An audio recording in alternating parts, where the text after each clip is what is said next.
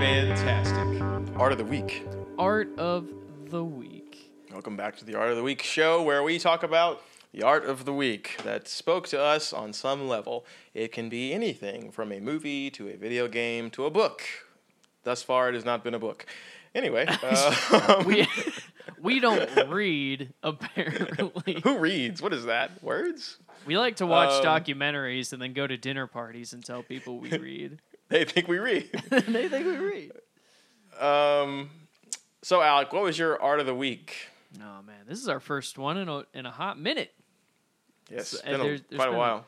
Man, there's been a lot. Uh, I discovered an Indigo Girls album that I really really loved. Uh, The one with Galileo on it, and I became kind of obsessed with that. It's so good. Um, but the art of this week is probably uh, the new Life is Strange game came out. Uh, Life is Strange Ah. is a video game series where um, you play as a protagonist. Um, th- this specific one, it's a twenty-something-year-old uh, girl who moves to a small Colorado town that her brother lives in. Um, they've been separated by the foster care system, and she has the mysterious superpower of being able to see uh, people's uh, emotions. She can like kind of read people's minds and tell the exact emotion that they are experiencing, and it's her kind of Mhm. navigating this new. it- It's a narrative game, and it's it's she's navigating this new town and, and trying to find her place in it. And you get to make choices that impact her interactions with characters uh, in the town and in the story. And man, I, I've been playing. I played the first one and the the prequel to it. Never never played the second one. But something about these games is just so cozy. This is the fourth one they made. This is technically like the fourth fourth ish one they've made, Cool. and uh, it's just got like this indie soundtrack and like I just give myself into this this world and, and into this Mhm. character where you're just like you're experiencing like things in the real world, but everything's like a little heightened and a little melodramatic. But the way they they they handle these observations just feels very like real, and it's just it's this interesting world to escape into for for several hours and. Yeah. Uh, I played through it, and they had this little DLC uh, about a side character, and I think that one, act, the DLC, actually affected me a little bit more. You just play as this girl who is trying to escape her problems by DJing a radio station in a small town, and just like these little tasks make her like feel better and better about herself through through repetition. And uh, I think repetition in real life kind of gets a bad name, like a bad rap. Like people Yeah. think like boring if you're doing the same thing over and over, but there can be like a lot of good that comes from routine. You know? the gym. yeah, yeah, like gym. I mean, I think people kind of disregard that. Like going to the gym and you you feel stronger and you feel healthier and better about yourself, or you wake up and anticipate that cup of coffee. Uh, maybe not because you need it, but because you really enjoy it. You know, Yeah. you, you love taking your dog on walks to to see the world through their eyes. Like you know, you do that every day. Things you do all the time, but you can start to appreciate the little nuances to them. And um, yeah, this this DLC, you kind of just do the same job through four seasons, and the character kind of grows and, and and makes these other connections, and it just really it really touched me, and I and I really loved it. So Nice man. How Uh, long is the uh how long is like the campaign or how much um is there any like meat of the game basically what- that you get through that takes a certain amount of time? Yeah, the meat like of the game took, I think, somewhere between eight and ten hours, which is a little short for it. it the the, whole, the full game right now costs sixty bucks. So if you're interested in it, I would maybe play the first game in the series. Uh, but the newest game is is definitely worth playing. But I would wait maybe a little bit till it goes on sale. Yeah. Um, okay. What are you playing it on? I was playing it on PlayStation. It, it's on everything. Yeah, I sound like a mom. It's on the Nintendo. the game station. uh, but no, it's it's on every platform. Uh, if you like narrative games where you get to play as this cool hipster chick, and you Who get doesn't to- wanna be a cool and, hipster and you get to romance other cool hipster guys and cool hipster girls, and it's you know, just just makes you just it just it's just fun. It's fun little escapism that also kind of makes you reflect on yourself a little bit. Yeah. Well, that's cool. That is my art of the week. Nice. So Christian, Uh, what what art touched you in an appropriate way this week? Uh, well, man. Okay, so wow, it's been a while since we've done one of these. There's a lot of things I've wanted to talk about for this sort of segment. Right. Like since since we did the last one, like I finished watching that show Loki, which was really cool, and uh, the season finale of What If came out today. Ooh, I haven't watched it. Oh dang. Okay. Well, I guess I won't talk about that.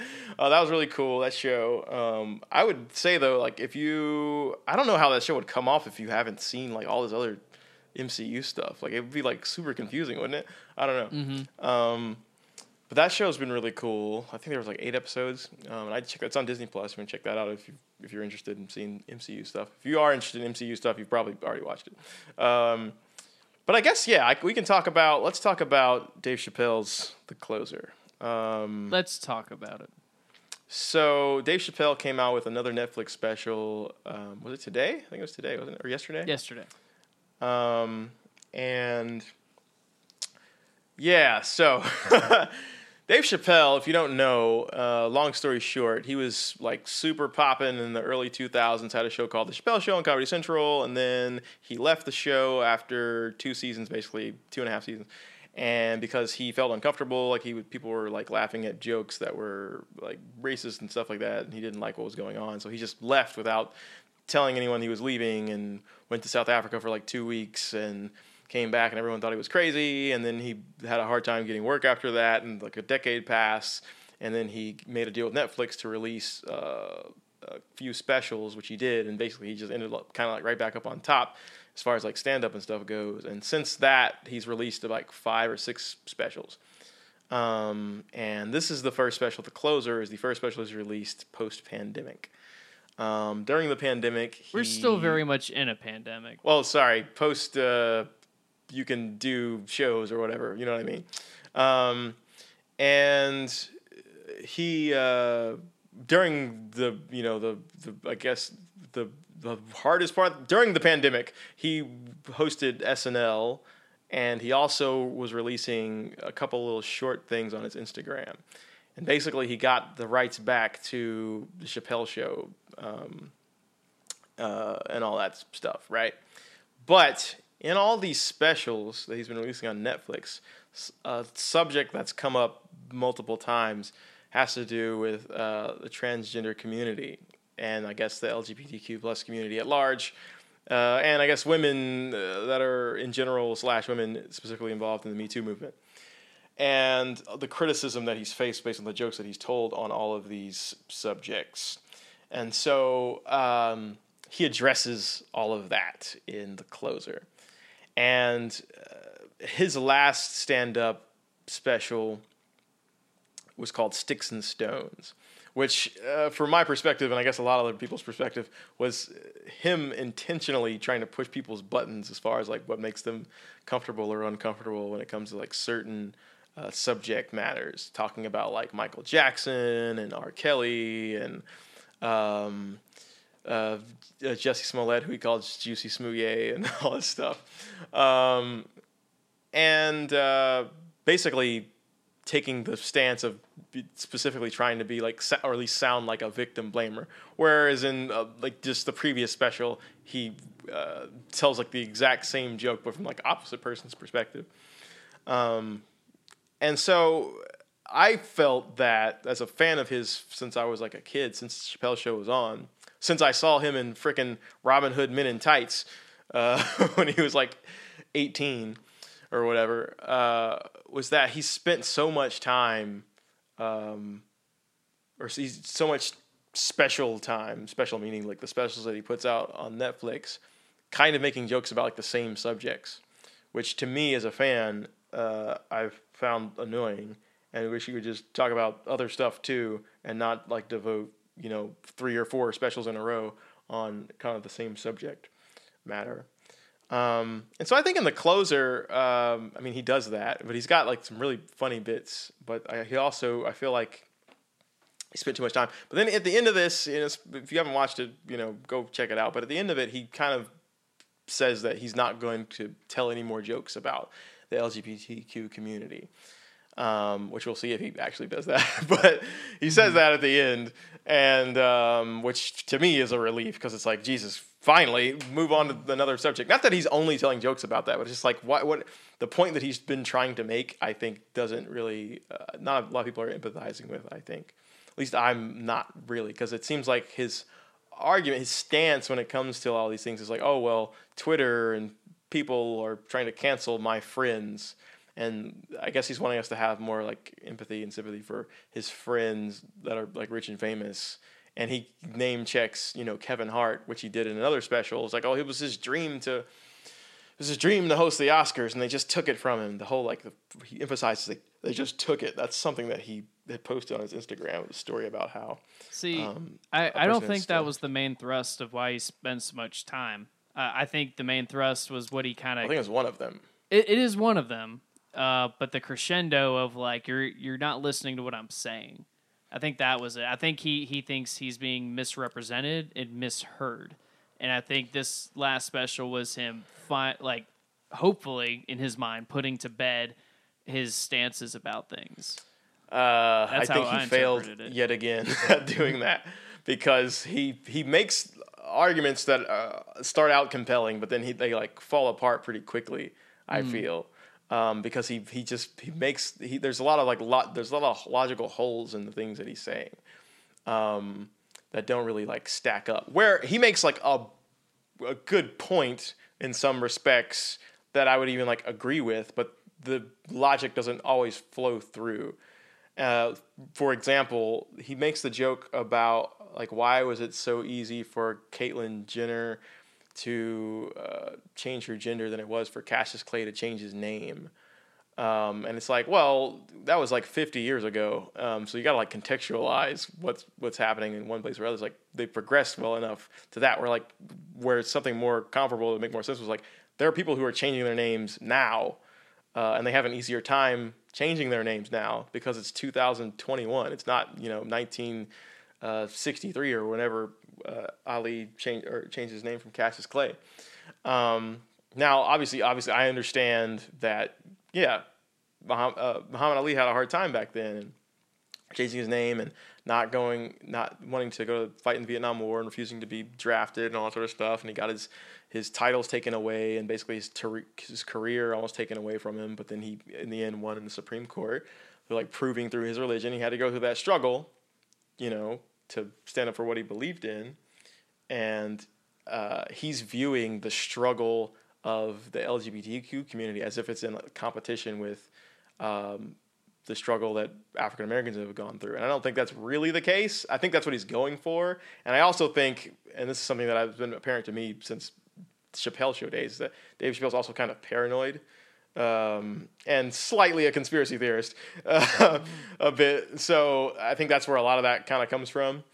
Um, and I don't think he's doing. I really don't think he's doing Kevin Hart any favors by, by like continuously like you know Kevin Hart told a bunch of gay jokes on Twitter, right? and, then, and then he got fired because of this thing. It's like I think he's he's not thinking he's thinking about this only in the now, where, where I think he's th- he thinks he's thinking about it for like long term where it's like when people come back and watch these specials, they're not going to have like the modern day context that we have watching these specials. We're in the same way that if you go back and you watch like Eddie Murphy's Raw, for example, that did not age well at all. At least the fir- first few jokes of that special. I don't know if you've ever watched it, but he tells a few gay jokes at the beginning of that as well that did not age well whatsoever. And of course, Eddie Murphy has looked back at that in like hindsight, and he's like, "Well, I would absolutely, obviously, not say that now." But he, at the time, you know, it was like uh, clearly by the audience accepted for him to do that. You can literally hear a lady scream in that special when he he's, he's you know he's dropping the f bomb and talking about gay people, and he he'll be in like the airport and they're mad, and you can hear a lady yell. She's like, "Screw him!" or whatever, and everyone's like, "Yeah!" and like obviously the way that comedians um, stand-up comedians specifically make their material is by the audience response and so it's not necessarily always a reflection of what they believe it's a reflection of what the audience thinks is funny. Now, as far as like specials go, he literally describes like essentially what he had to do to make the special. You know, he had to go around to actual places, have his jokes, see what people were responding to. He takes his best ones, and then they make that the special. That's how the process works. And so, whoever's finding everything that he's saying to be funny, I mean, that's who you know. That's the, that's the audience that it is. But the nature of like how these specials work these days, I feel like is you know it's not the way it used to be where you work like a small club or whatever and these are people that like enjoy comedy and understand comedy and come to the club and so on and so forth or maybe they, they, they don't like everything you say but now, if you're making a special that's put on Netflix that goes across the entire world, you're going to get feedback and pushback from literally anyone in the world who has access to Netflix and an internet connection, you know? Um, and so the jokes aren't really for everybody, though they were shaped and formed in fashion based on a, a very small, uh, um, what's the word, subset of, uh, of people, a sample size, a small sample size. Um, and then essentially packaged up to be mass appeal on on Netflix. To which Dave Chappelle has responded, "It's like, remember, bitch, you clicked on my face. Like, you don't have to listen to what he has to say." Um, but clearly, Dave, it's not all just jokes for Dave Chappelle, and I think that's one of the unique things about his comedy. But clearly, it's not all just about jokes. It's about this bigger point he's trying to make, where he feels like he is not being heard.